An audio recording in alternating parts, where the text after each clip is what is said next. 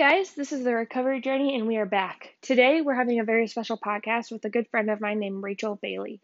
We went to school together at MOBAP, and then we also were in treatment together, fighting our eating disorders. And now we're both in recovery, fighting diet culture.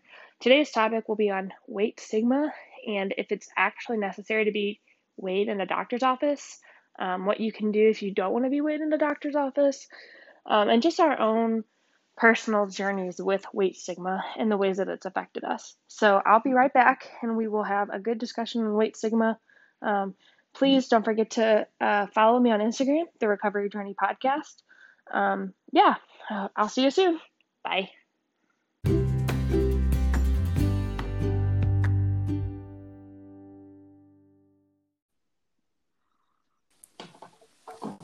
Welcome to the Recovery Journey Podcast. Today we have Rachel and we're going to be talking about weight stigma. Rachel, why don't you introduce yourself and give the audience a little bit more about info about yourself? Hi, guys. I am Rachel. Um, so, Maria and I met probably seven years ago now, and when we were in school together, and um, just really developed a budding friendship from that. Um, but a little bit of my story.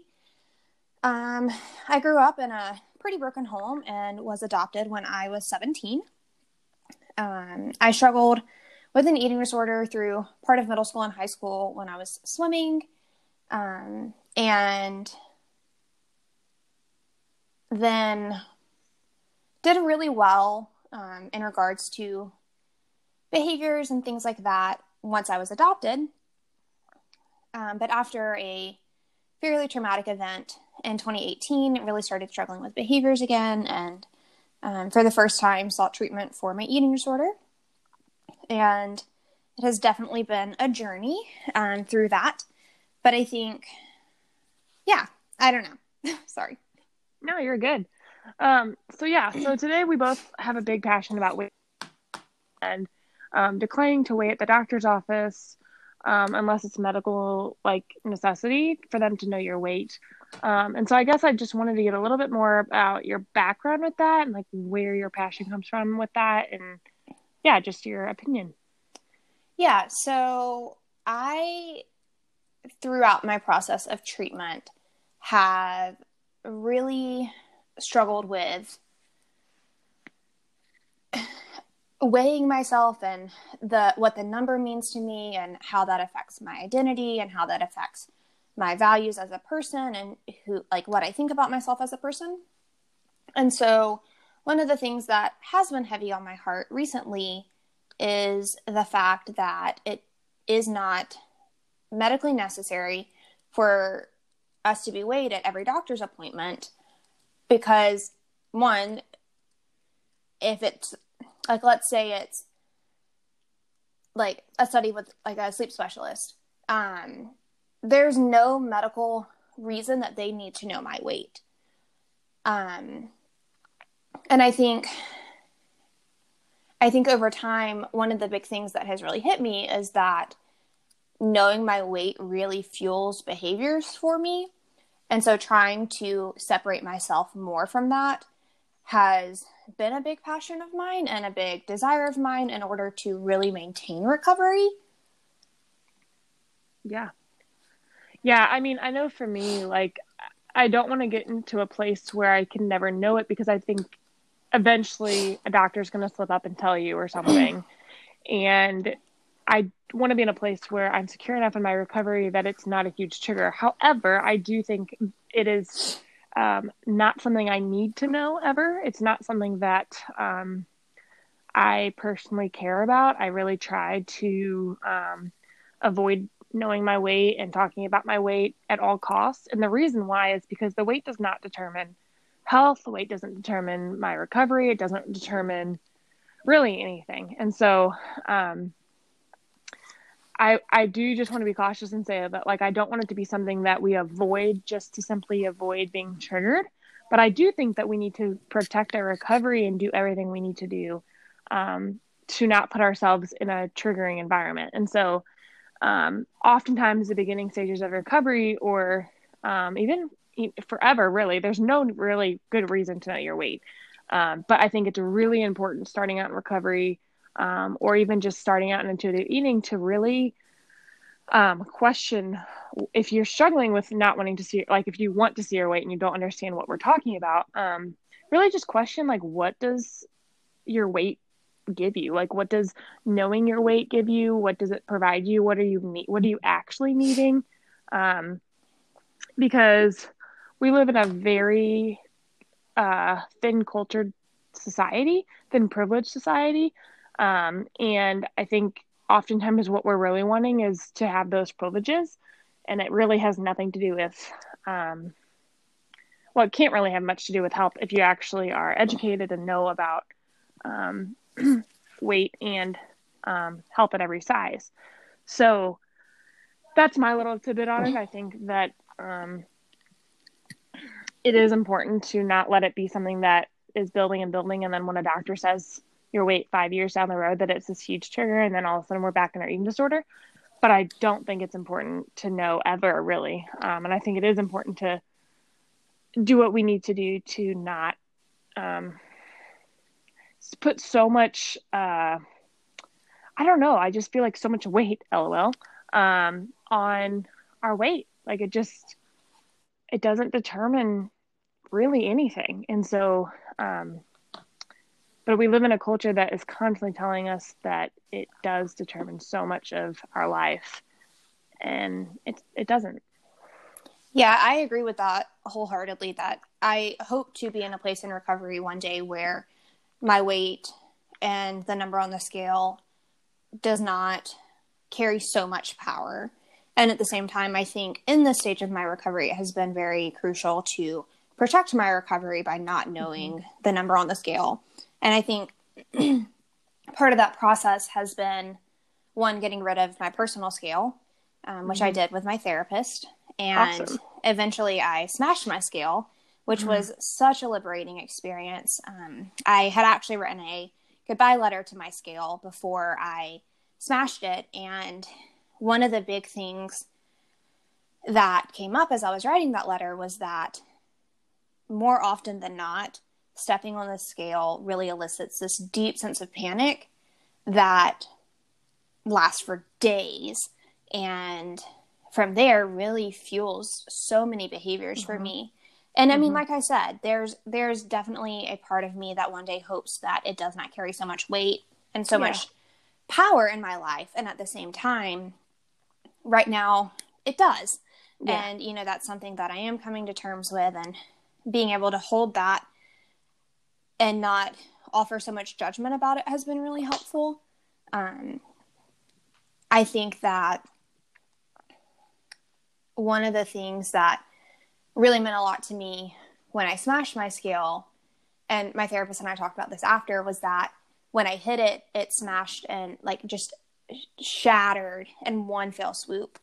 And she reflected to me that that's the power that I'm taking back is the power to smash my scale in one fell swoop is the power that i'm regaining as a human mm-hmm. that my weight is not my worth my weight is not my identity my weight is not my safety it is not my purpose in life it is not who i am it is not who i'll become and sitting there with that was so freeing yeah yeah, that's super empowering. I remember um, a few years ago at the NEDA Walk in St. Louis. I don't remember which year it was, but there was a few years ago that it was 2018. Had, yeah, 2018. Okay, um, we smashed scales, and I mm-hmm. remember just how like liberating that was. Um, pretty much since I entered treatment in 2016, I have not owned a scale, um, just because I know how big of a deal it is for me. And i know that that's such an easy trigger and such an easy um,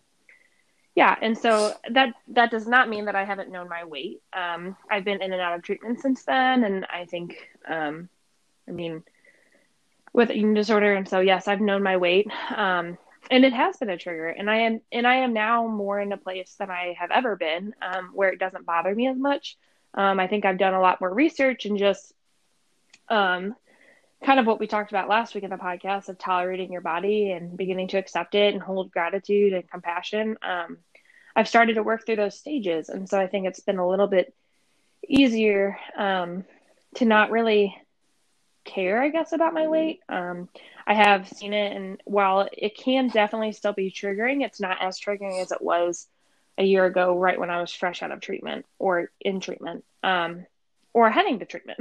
um, so I think, yeah, I don't know. I just, um, I think it's really important if you want practical steps to begin to um, love your body, um, or if, even if that's not the goal, tolerating your body, um, or just being okay with the body that you're in.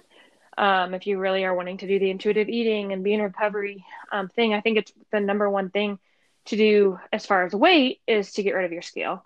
And whether that is bring it to your therapist or um, smash it in your front yard or whatever it is for you, um, or even put it on Facebook and be like, "Hey, I'm getting rid of my scale. You should join me and do this with me." Um, mm-hmm. Because the reality is, is that like none of us need a scale. We really don't. It doesn't do us any good at home. Um, the only reason why we, anybody needs to ever know our weight is if we're going under anesthesia, um, mm-hmm. or there are some other you know medical complications that a doctor may need to know it. But it does yeah. mean absolutely no good to have a scale in my home. Um, I don't need to track anything. Um, so yeah, so I think that would be the number one thing that I would say is to get rid of your scale, smash it, take that liberating step. Um, and you know, it, it is your body, and um, our bodies do so much for us. Kind of like what we talked about last week is um, with Nicole. She was talking about just how much our bodies like allow us to connect with other people, and how our bodies allow us to um, you know do do so many different things um, regardless of your capabilities we all are living and we all are able to um, we all have different capabilities and so i think it's really important that um, to just like hold that gratitude and hold space. Um, and then when it is difficult because it's not always going to be easy um, to sit and tolerate it and um, to be in the uncomfortability and to feel it and it won't and know that it won't last forever. Yeah i think you make a really good point when talking about the need for doctors and medical professionals to know our weight that there really is very very little medical reason for them to know our weight outside of anesthesia maybe the management of a medication um, or if there's a specific health condition that they might need to know that occasionally for. And as we were like recently i came across this website called morelove.org and it they're offering these don't weigh me cards and there are cards that you can give to your medical professionals that say don't weigh me unless it's really medically necessary. If you really need my weight please tell me why so i can give you my informed consent. And i, I when i saw that i was so encouraged that other people are taking this stand and understanding that coming in for every single appointment and talking about weight is a problem that perpetuates weight stigma in our society. Mm-hmm. And honestly, it just stresses people out. Like, I think that overall it can be really hurtful, especially like thinking about mm-hmm. young children who there's so much pressure on them oh, to yeah like weigh when they come to the doctor's office and then they're charted and um, put in a percentile and things like that and it puts so much pressure on children to perform and we as young adults and even older adults experience this too of receiving these bmis and bmi mm-hmm. reports and um, i think that in more cases than not it really does add to the stress that we feel yeah. and that's just not healthy for us. Like it's not healthy for us to live in the state of stress particularly about our weight. Yeah. Well i have a couple things to say to that too. Um, first with what you were saying about stress um, actually stress is more harmful to the body than it is to actually be overweight. And and it the way that it affects our body and our organs and just the cortisol that it releases is actually really unhealthy for our body. So if you're sitting there stressed about food and stressed about your body and stressed about weight and um, all these different stressors that come just with uh, our diet culture, um, and perpetually every time somebody has to go to the doctor, that's adding more stress. If you're anxious because you have to get weighed at the doctor. You're adding stress. And really, what is the weight providing for anybody? Knowing knowing your weight, it doesn't provide really much for anything. Mm-hmm. Um, the other thing I was going to say about that is with the kids. Um, when I was little, I have always had hypothyroidism since I was born. It's congenital. I've had it since I was born. And so when I was little, I used to have to go to the doctor every four months for that, just for that, not not including any other appointments. And I would go to my endocrinologist, and um, mind you, like weight gain can be a part of hypothyroidism because your metabolism is slower. Um, but I was a very normal um, quotations, um, normal normal BMI, normal weight child. But because I had more than an inch of fat on my stomach, my doctor would tell me every four months that I needed to lose weight, that I was overweight, that I was at an increased risk for diabe- diabetes, which I am 25 now and still have never been pre diabetic um, or diabetic or anything. Um, and so I remember being little and just thinking, like, I'm overweight, I'm overweight, I'm overweight. And now I look back at those pictures and it makes me so sad because I was six, seven, eight, four, thinking I was overweight because this doctor thought because I had an inch on my stomach um, that I was overweight. And so that brings me back to BMI too. Um, I am not a lover of the BMI. I absolutely no. do not love it at all. Mm-hmm. It was actually created um, for astronauts in space. Um, it was not really uh, originally rec- created to be used as a medical standpoint. Mm-hmm. Um, but of course, our fat phobic and diet cultured culture likes to take anything it can about weight um, and use it. And so um, I don't like the BMI because it doesn't include muscle mass. Mm-hmm. Um, and so, technically speaking, if we were talking about the BMI um, and we look at LeBron James' BMI, who is one of the fittest men that I know, um, he would be technically obese because of his muscle mass and his weight um, and his height. And so, to me, when I think of that, I'm like, oh my gosh, like he's not obese. Um, so yeah, so um, I do want to say that with health at every size, which I'm a strong believer in, um, it does talk about um, it is unhealthy to be underweight for your set point and overweight for your set point. We all have a genetic set point. The point of health at every size is that everybody's genetic set point is different. And mm-hmm. you cannot judge somebody's genetic set point by looking at them. Exactly. And so, therefore, you cannot judge their health by looking at them. And so, um, I also like to slide this in there that I have seen some research that shows that it's actually more unhealthy to be underweight than it is to be overweight. Yes, I've and seen so, that as well.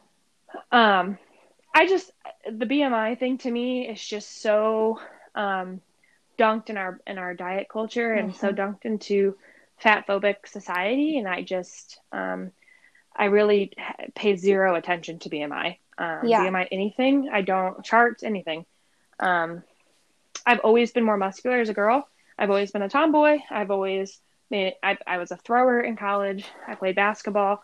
I've always lifted. I um, have weightlifting. Um, just I broke records in high school, so I've always been more muscular, and so it, my BMI has always been higher, and that has always been really hard on me but I am now more comfortable with I would rather be muscular than have a low BMI. And that is a new point in my recovery. So mm-hmm. um, that's awesome. Yeah. And just like knowing that like my body is okay where it is and I am yeah. living a full life and um, I just don't pay attention to my BMI.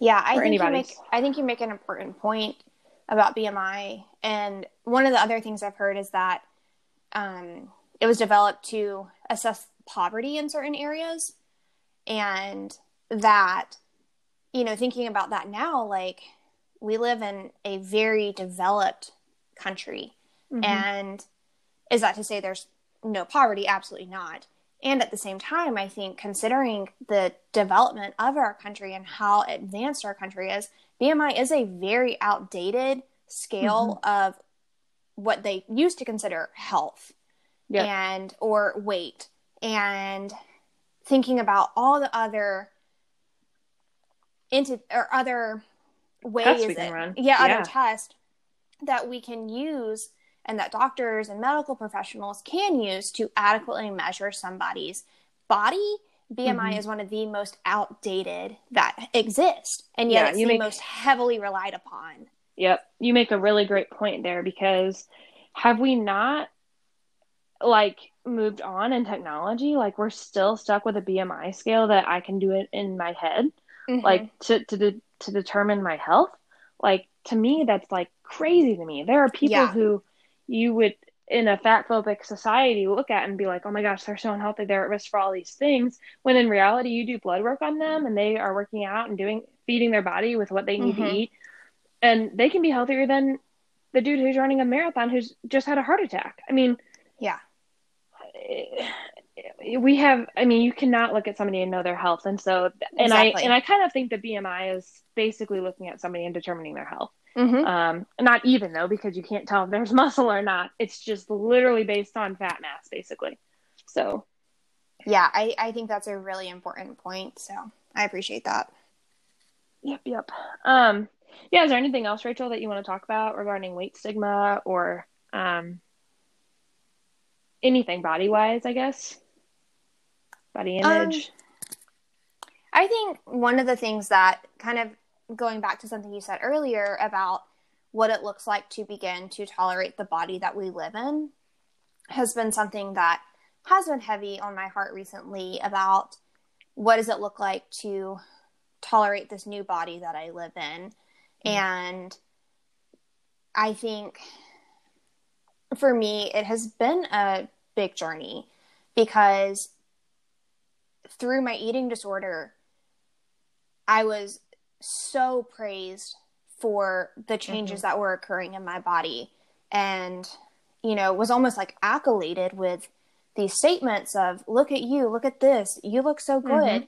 and mm-hmm. in so many ways that one fueled behaviors but mm-hmm. two reinforced that my worth is about my body yep and i think it's something that I'm going to continue to face as my body has changed. And at the same time, it's something that I'm really warring against, both publicly and internally, is that my worth and your worth and everyone's worth is so much more than what mm-hmm. their body looks like. Yep. And I think that's something that is so missed particularly in those who struggle with an eating disorder but live at quote a normal weight or yes. start at quote overweight um, uh-huh. or you know at that live in a larger body and then struggle with an eating disorder mm-hmm. that it's it it's almost as if we're continuously praised for the changes that are occurring in our body because society says quote lose weight. Yep. And I think that has been a big struggle for me in figuring out what it looks like to tolerate my body because one of the biggest fears I've had is living in this body and living in this and feeling like this body isn't safe where it's at and yeah. that I'm not safe in this body that exists and I wasn't safe in the body that used to exist. And yeah. I think it's been a huge process and it will continue to be a process, but one very worthwhile to begin to tolerate and move towards acceptance and compassion towards my body. Yeah, I think it's really important to uncouple, um, and that is something that takes years, if not more than years, um, to master, um, especially for trauma survivors who also have an eating disorder. Um, it's very easy to couple. Um, I'm not safe in this body. I'm not safe in this size. I'm not safe at this weight because when I was at this weight, that's when I was raped. That's when I, you know, whatever. Yeah. The tra- whenever whatever weight the trauma happened at, um, that often is a fear. And so, um, I like what you said with that. Just um, to know that you are safe, and to and to begin to slowly uncouple that um, it was not your weight that caused the trauma. Um, it was the perpetrator. And yeah. so um, it was not your body that caused the trauma. Um, and that's really difficult stuff. That's really heavy, guys. And so if that is something that you are struggling with, like I really highly recommend um, seeing a therapist. Uh, Nicole Jacobs, who was on last week, is a great therapist. Um, like I said, um, there's plenty more. So if you need help or resources, please don't be afraid to reach out. Um, I can definitely hook you up with some great therapists in the St. Louis area if you're not in the St. Louis area, um, I would definitely be interested in helping you find a therapist that is health at every size and um, intuitive eating qualified, certified. Mm-hmm. Um, because I think that's going to be really important. Um, you can't just go to any therapist, not trauma informed or whatever, and just expect, um, yeah. Yeah, and I, but, I think I think you make an interesting point with you can't just go to any therapist and expect them to be trauma informed or eating disorder informed or whatever. Yeah. And like I was talking to my therapist yesterday about an interaction I had at a doctor's appointment where my I had declined to weigh and my weight was brought up nonetheless and she said, you know, we can't hold them accountable. We can't hold these medical professionals accountable for their ignorance. And I that hit me really hard. Um, and it's kind of like that. Like you can't hold. We can't expect a, them to not. Yeah. Yeah, you can't hold a therapist accountable for not having the specific training. And um, well, I, I mean, think, I, feel, I feel like they should have definitely. Yeah, absolutely. Training, but yeah, but, yeah. I mean, their but ignorance it's like, is bliss. Yeah, mm-hmm, absolutely. And I think you know, like yes, therapists and doctors should always have continuing education, and at the same time, some therapists are going to specialize in other things. Mm-hmm. And so, finding a therapist who is informed about trauma, who is a health at every size, who understands yeah. intuitive eating, things like that is going to be crucial um, to really beginning to tolerate and accept the body. Yes. Yeah, um, I forgot what else I was gonna say. You had said something um, before this last time, but I don't know. It's gone. Um, yeah, cool. So I hope that you've enjoyed this um, little segment on weight stigma and just like all that goes into it. I think that it's really important to stick up for yourself and know what you need to do for your recovery and um, like I said in another podcast, like we have to protect our recoveries. We have to put it first so that our eating disorders don't become first. And um, the eating disorders are tricky. They're sneaky. They um, they like to sneak in little ways. And so, you know, like your eating disorder may want you to find out the weight at the doctor. I, I was in a season one time where I was going to the doctor a lot and um, I was in treatment and wasn't supposed to know my weight and was getting weighed twice a week at treatment, but wasn't allowed to know what the weight was. And that was driving me insane. I didn't own a scale. And so my eating disorder was like, oh, I can find out at the doctor. And then it was a huge trigger and a terrible idea. And so um, I think it's just really important to listen to your recovery voice and just to know that um, if if it's not going to be helpful for you, then what's the point of knowing? Absolutely. If it's going to be a trigger for you, if it's going to um, trigger behaviors, is that really the life you want to live? Is the life you want to live restricting purging, whatever your behavior is, is that really the life you want to live? And for me, the answer became no. It mm-hmm. wasn't always no, but yeah. it became no. And Absolutely. now that it's no, I fight every single day and every single doctor's appointment, whatever I need to do um, to begin tolerating from my, my body, begin holding compassion and gratitude for my body. And uh, my body holds my organs in. It gives me life. Mm-hmm. I can mm-hmm. connect with friends. I can connect with a therapist. I can I can do a lot of things, and it's even more so when I'm not in my eating disorder. And so yeah. I just really encourage you to do the practical steps and get rid of your scale. Deny to be weighed at the doctor's office if it's something that um, doesn't really require your your weight, and uh, keep listening to the podcast. Anything else, Rachel? Are we good? Um, I don't think so. All right. Thank you guys so much for listening. And don't forget to follow the Recovery Journey on Instagram, the Recovery Journey Podcast. Bye, guys. Bye.